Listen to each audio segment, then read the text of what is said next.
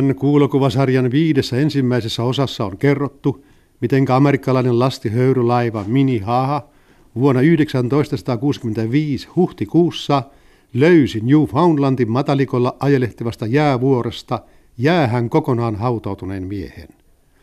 Haaksi rikkoutunut, jota sitten myöhemmin kaikkialla maailmassa ryhdyttiin kutsumaan jäätyneeksi mieheksi, vieti New Yorkiin, missä kuuluisa amerikkalainen lääkäri, tohtori Hicks, herätti hänet horrostilastaan.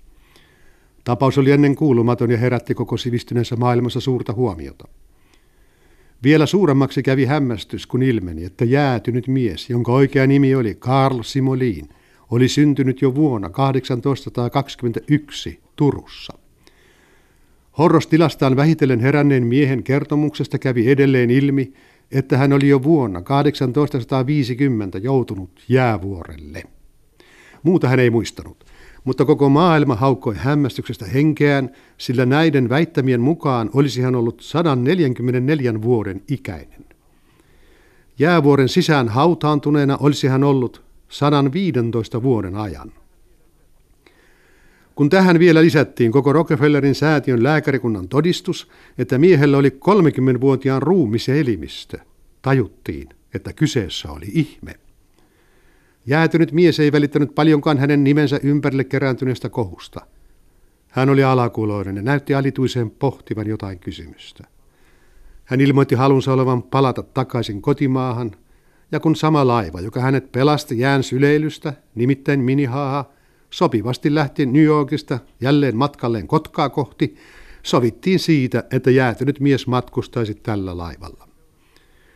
Mukaan matkaseuraksi oli liittynyt suomalainen tiedemies tohtori Kastela, joka Rockefellerin säätiön laboratoriossa oli ollut läsnä jäätyneen miehen henkiin herättämisessä. Minihaahalla, joka lähestyy parhaillaan Kotkaa, on mukanaan siis kuuluisa matkustaja. Laivalla on annettu kielto, että hänen tulee saada olla rauhassa uteliailta kysymyksiltä. Mutta kun kotimaan rannat lähestyvät, alkaa jäätynyt mies eli 1840-luvulla maisteriksi tullut Karl Simolin vilkastua.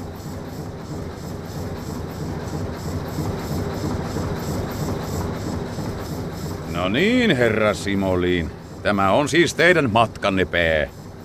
Aloitatte sitten uuden elämän ja unohdatte kaikki kärsimyksenne. Eikö ole hauskaa palata kotiin? Minulla ei ole enää kotia. Kaikki ystäväni ovat kuolleet. Eihän kukaan voi elää niin vanhaksi kuin minä. Kyllä, minusta sittenkin on hauskaa päästä takaisin synnyinmaahani. Siellä Amerikassa oli niin kova häly, että pääni oli alituiseen kipeä.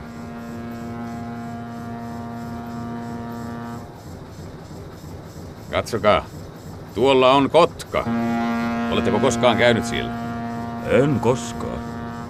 Ei sitä silloin ollutkaan, kun olin Suomessa viimeksi. Aivan niin.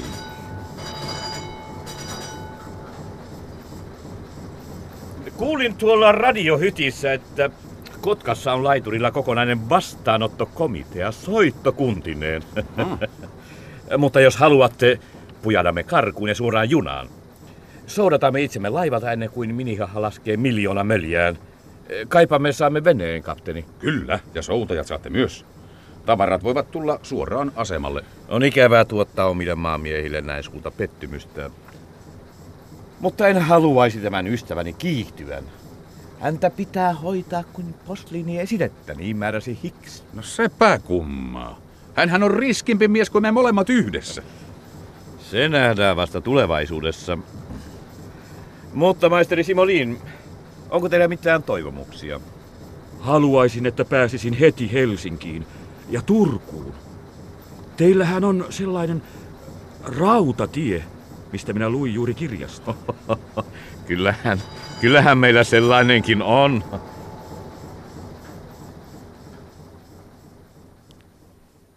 Niin saapui sitten tämä sillä hetkellä maailman kuuluisin mies Kotkaan ja pujahti junaan. Hän istui liikahtamatta koko matkan ajan, ei puhunut paljon ja saapui lopulta Helsinkiin.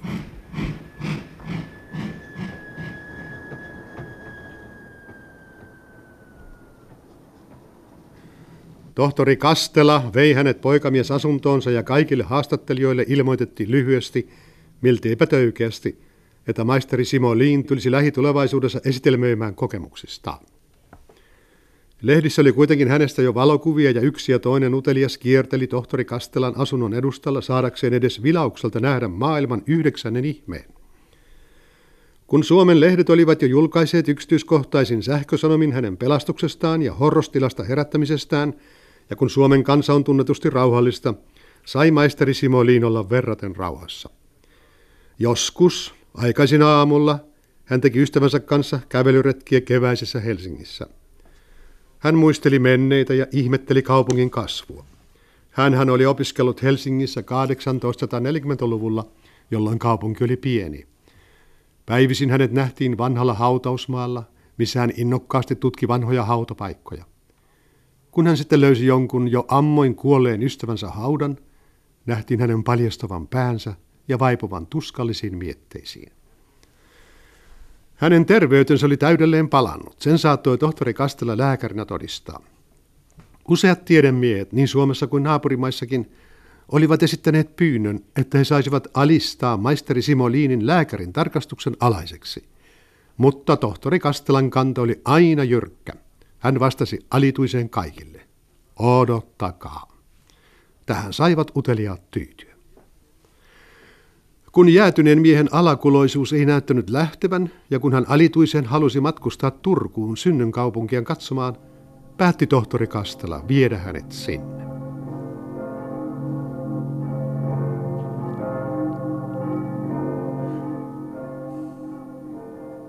Niinpä sitten siirrymmekin Turkuun, vanhan tuomiokirkon katveeseen. Nyt on jo kesäkuu, puut ovat täydessä lehdessään ja sunnuntai rauha vallitsee Aurajoen kaupungissa.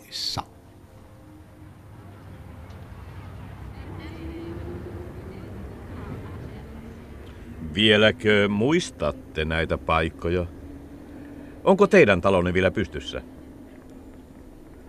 En tunne enää paikkoja täällä. Olen joskus leikkinyt tuolla, tuolla joen mutkassa.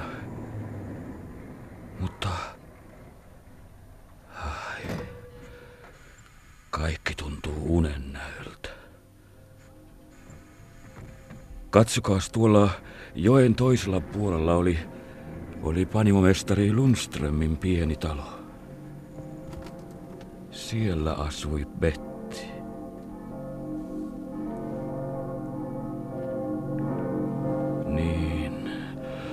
Siellä asui Betti. Hän oli nuoruuden rakastettuni, tiedättehän. Ymmärrän, että muistot kirvelevät.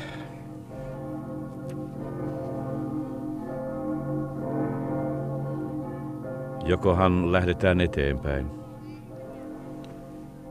Voisimmeko mennä hautausmaalle? Nehän ovat kaikki siellä niin tarkoitan, siellä ovat kaikki, jotka joskus tunsin.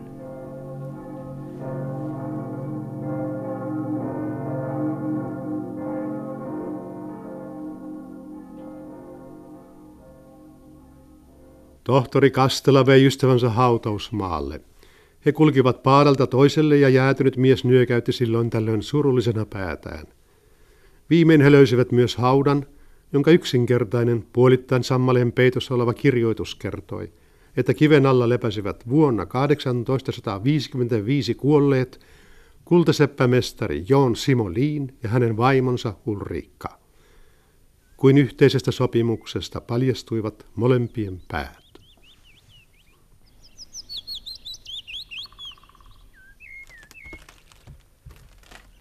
Sata kymmenen vuotta. He ovat siis jo olleet haudassaan. He odottivat minua kotiin. Ja he kärsivät ehkä enemmän kuin minä. Kaikkihan me kerran muutumme tomuksi. Minä tunnen liikkuvani täällä kuin vieraassa maassa. Ja te olette kuin kotonanne täällä. Mutta hyvä tohtori, minähän olen täällä kuin kotonani. Tännehän, tähän hautausmaahan minäkin kuulun. Ellei kohtalo olisi minun kohdallani leikkinyt näin omituisella tavalla, seisoisi tuossa hautapaadessa myös minun nimeni. Onhan vain sattuman oikku, ettei isäni ja äidin nimen alla ole kirjoitusta. Oppinut maisteri Karl Simoliin.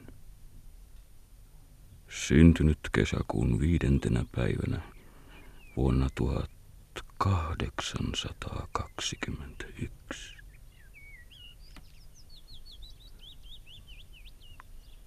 Kuollut. Niin, niin. Koskapa he varmasti uskoivat minut kuolleeksi. Ehkäpä he toivoivat viimeiseen saakka. Ja... Ja...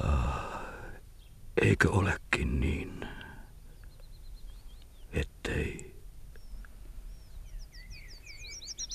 Ettei rakkaus koskaan voi kuolla. Näin kauniina päivänä ei kannata ryhtyä pohtimaan näin syvämietteisiä asioita. Jatkammeko matkaamme vielä? Minähän voisin kulkea tällä vaikka kokonaisen viikon. Tehän ymmärrätte, että täällä lepäävät kaikki ne ihmiset, jotka tunsin. Joiden kanssa olin yhdessä ja jotka olivat ystävieni. Tehän kysyitte kerran minulta New Yorkissa, tunsinko ritarin ja neuvoksen Bladin. Hänen hautakivensä on tuossa. Niin. Raatineuvos Blad. Hän auttoi minua opiskelussa. Ja hän oli tosi ystävä. Muistan kuin eilisen päivän, kun hän minua hyvästeli. Koska se olikaan? Joskus heinäkuussa vuonna 1848.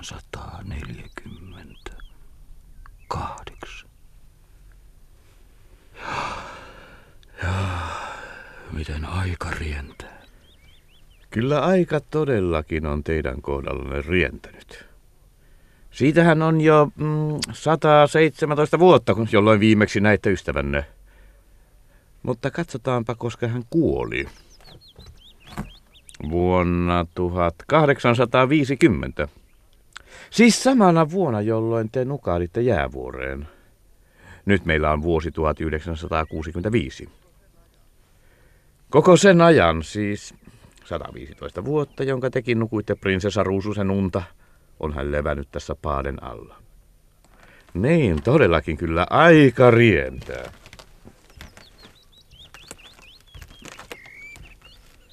Haluan nähdä vielä erään haudan. Minä arvaan, te haluatte varmasti nähdä Mamseli Lundströmin haudan. Mutta jospa hän meni naimisiin, kun teitä ei kuulunut. Ja silloinhan hänet on haudattu toisella nimellä. En usko. Sellainen rakkaus kuin oli meidän välillämme. Ei koskaan kuole. Tuolla, tuolla oikealla on Lundströmien sukuhauta. Niin minä muistan sen lapsuuden ajaltani. Tässä se on. Hyvin hoidetulta se näyttää. Katsotaanpa. Panimomestari. Lundströmin nimi. Hänen vaimonsa nimi pienenä kuolleen lapsen nimi. Ja tuossa alimmaisena, katsokaa, katsokaa, myös Petti on haudattu tähän. Rakas, rakas, rakas.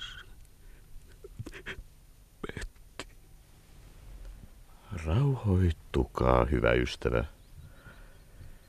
Menneet ovat menneitä. Emmekä me saa heitä heräämään paaden alta. Te rohkenitte äsken epäillä hänen uskollisuuttaan. Eikö tuo kirjoitus kovassa kivessä puhu toista? Hän siis syntyi vuonna 1828. Hän oli minua seitsemän vuotta nuorempi. Ja hän kuoli niin. Hän kuoli vuonna 1890.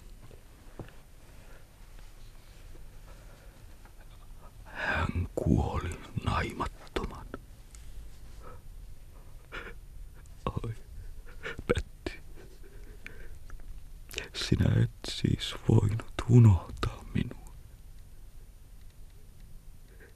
Sinä odotit. Mutta minä en tullut koskaan takaisin. Sinä odotit kirjettä, mutta sillä aikaa minä lepäsin jääkirstussani.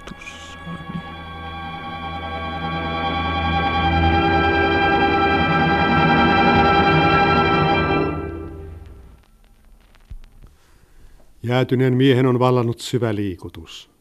Kaikki he, joita hän on pitänyt rakkainaan, ovat siirtyneet ajasta iankaikkisuuteen jo kauan aikaa sitten. Jäätynyt mies ei tahdo eikä jaksa käsittää, että hän on jo siirtynyt kokonaan toiseen vuosisataan. Hän on yhä vielä aivan sama mies kuin vuonna 1850, jolloin hän uinahti horrostilaansa. Vain vaatteet hänen yllään ovat toiset kuin ne, jotka hänellä oli silloin, kun hän jätti jäähyväiset nuoruuden rakastetulleen Mamseli Betty Lundströmille Turussa vuonna 1848. Yli kokonainen vuosisata on kulunut siitä. Jäätynyt mies tajuaa, että hän on vielä yhtä nuori ja että elämä pursua hänen suonissaan. Mutta että tuossa paaden alla ei ole hänen nuoruuden rakastetustaan enää jäljellä muuta kuin maatunut maallinen maja. Mamseli Betty ei enää voi nauraa, hän ei enää voi kiertää lämpimiä käsiään sulhasensa kaulaan. Ja vieläkin on kohtalolla, joka niin ihmeellisesti ohjaa jäätyneen miehen elämän kulkua, eräs yllätys hänelle tarjottavana. Miksi minä jätin sinut ollenkaan? Olen niin yksin. Oi niin yksin.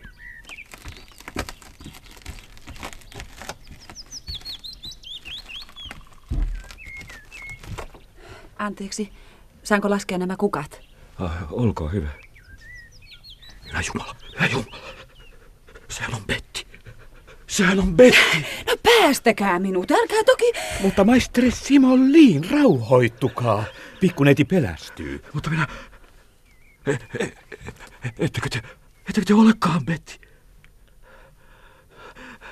Te, te olette aivan Bettin näköinen. Oi, oi, mik, miksi minua näin kiusataan? Suka anteeksi, neiti. Ystäväni tässä kadotti mielenmalttinsa. Muuten oletteko sukulainen näille tässä lepääville henkilöille? No, kyllä minä olen. Kuka te olette? Vastatkaa. Minun nimeni on Betty Lundström, mutta minä... Sanoin, sanoin, sanoin minä, että se on Betty. Niin, oi, sinä olet aivan yhtä kaunis kuin silloinkin. Sinun silmäsi ovat yhtä kauniit. Sinun hiuksisi yhtä pehmeät. Sinä... Kuulkaapas nyt, neiti Lundström. Ystäväni on vähän hermostunut. Hän luulee teitä kokonaan toiseksi henkilöksi. hän pitää teitä jonkinlaisena mm, kummituksena. Minuako? Älkää pahastuko, neiti. Hän on aivan vaaraton. Tämä on vähän liian pitkä juttu selitettäväksi. Mutta jos sanon teille, että hän on niin kutsuttu jäätynyt mies, niin ehkä alatte käsittää. Onko tämä Betty romanttisen nuoruuden rakkaus? Ja noin komea mies. Ai, minusta tuntuu, neiti, kuin tietäisitte paljon näistä asioista. Tämä on kuitenkin sopimaton paikka pitkille haastatteluille. Emmekö voisi mennä johonkin kahvilaan tai ravintolaan keskustelemaan kaikessa rauhassa? Katsokaa, me olemme vain läpikulkun matkalla täällä Turussa. Niin, Mutta hyvät ihmiset, meidän perheemme suorastaan tappaa minut, ellen tuo teitä nyt heti kotiin. Voi kuinka me olemmekaan keskustelleet teistä. Voi nyt menemme meille kahville. Mutta en minä oikein tiedä. Niin, sopiiko minun tulla? Katsokaas, siitähän on niin pitkä aika. Ja sitä paitsi taisin äsken käyttäytyä hiukan sopimattomasti. No, juuri teitähän minä kotiin haluankin. Voi nyt mennään. E, mutta mikä teidän nimenne on? Minun nimeni on Kastela, Einari Kastela. Äh, Mutta mennään pois vaan. Tarmokas Neitonen, jolla on ihme kyllä sama nimi kuin jäätyneen miehen nuoruuden rakkaudella, vie heidät suoraan kotiinsa.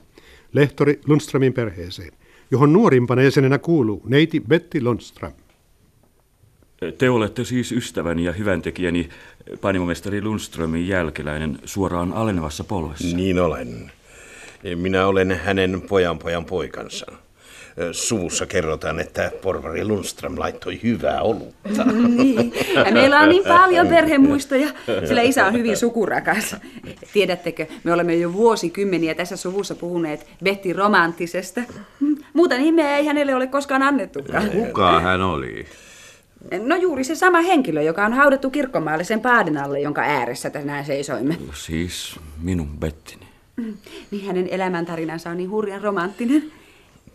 Niin kuin te olitte kadoksissa, odotti hän vaan yhä vielä, eikä uskonut teidän kuolleen.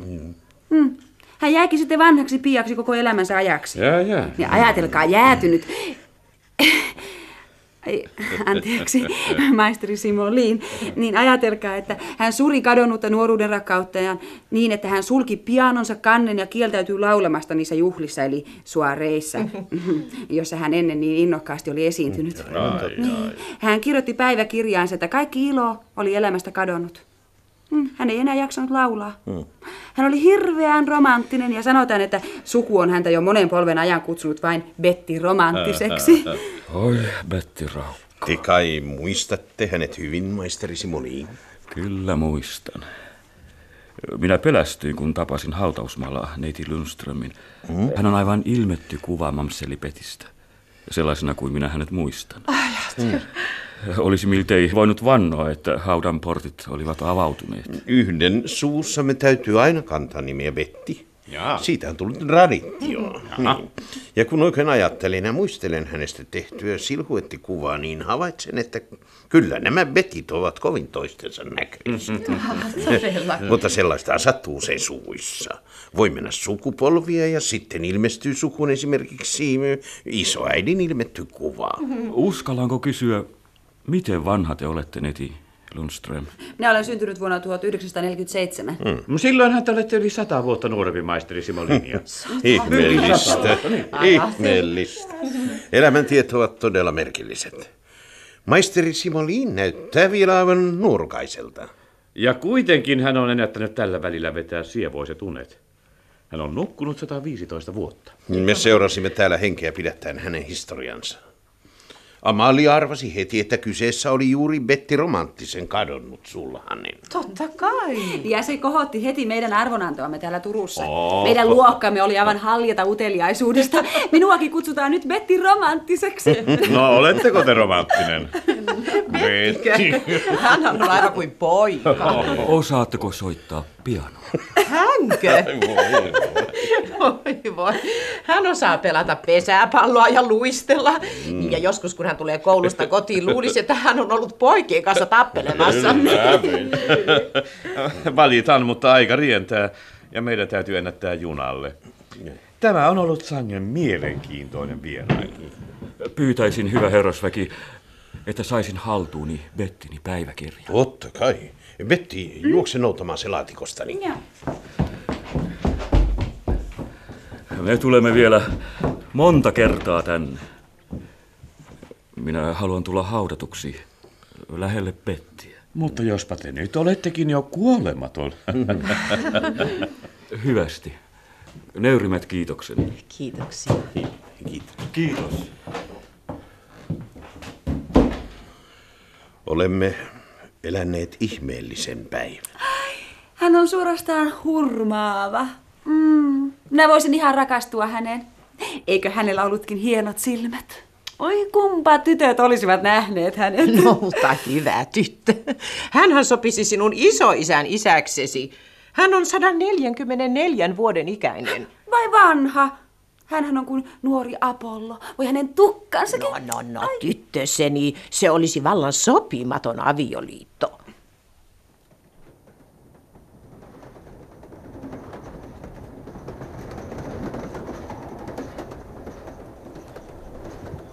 Jäätynyt mies palaa onnellisena takaisin Helsinkiin, sillä hänellä on nyt mukanaan nuoruuden rakkautensa päiväkirja.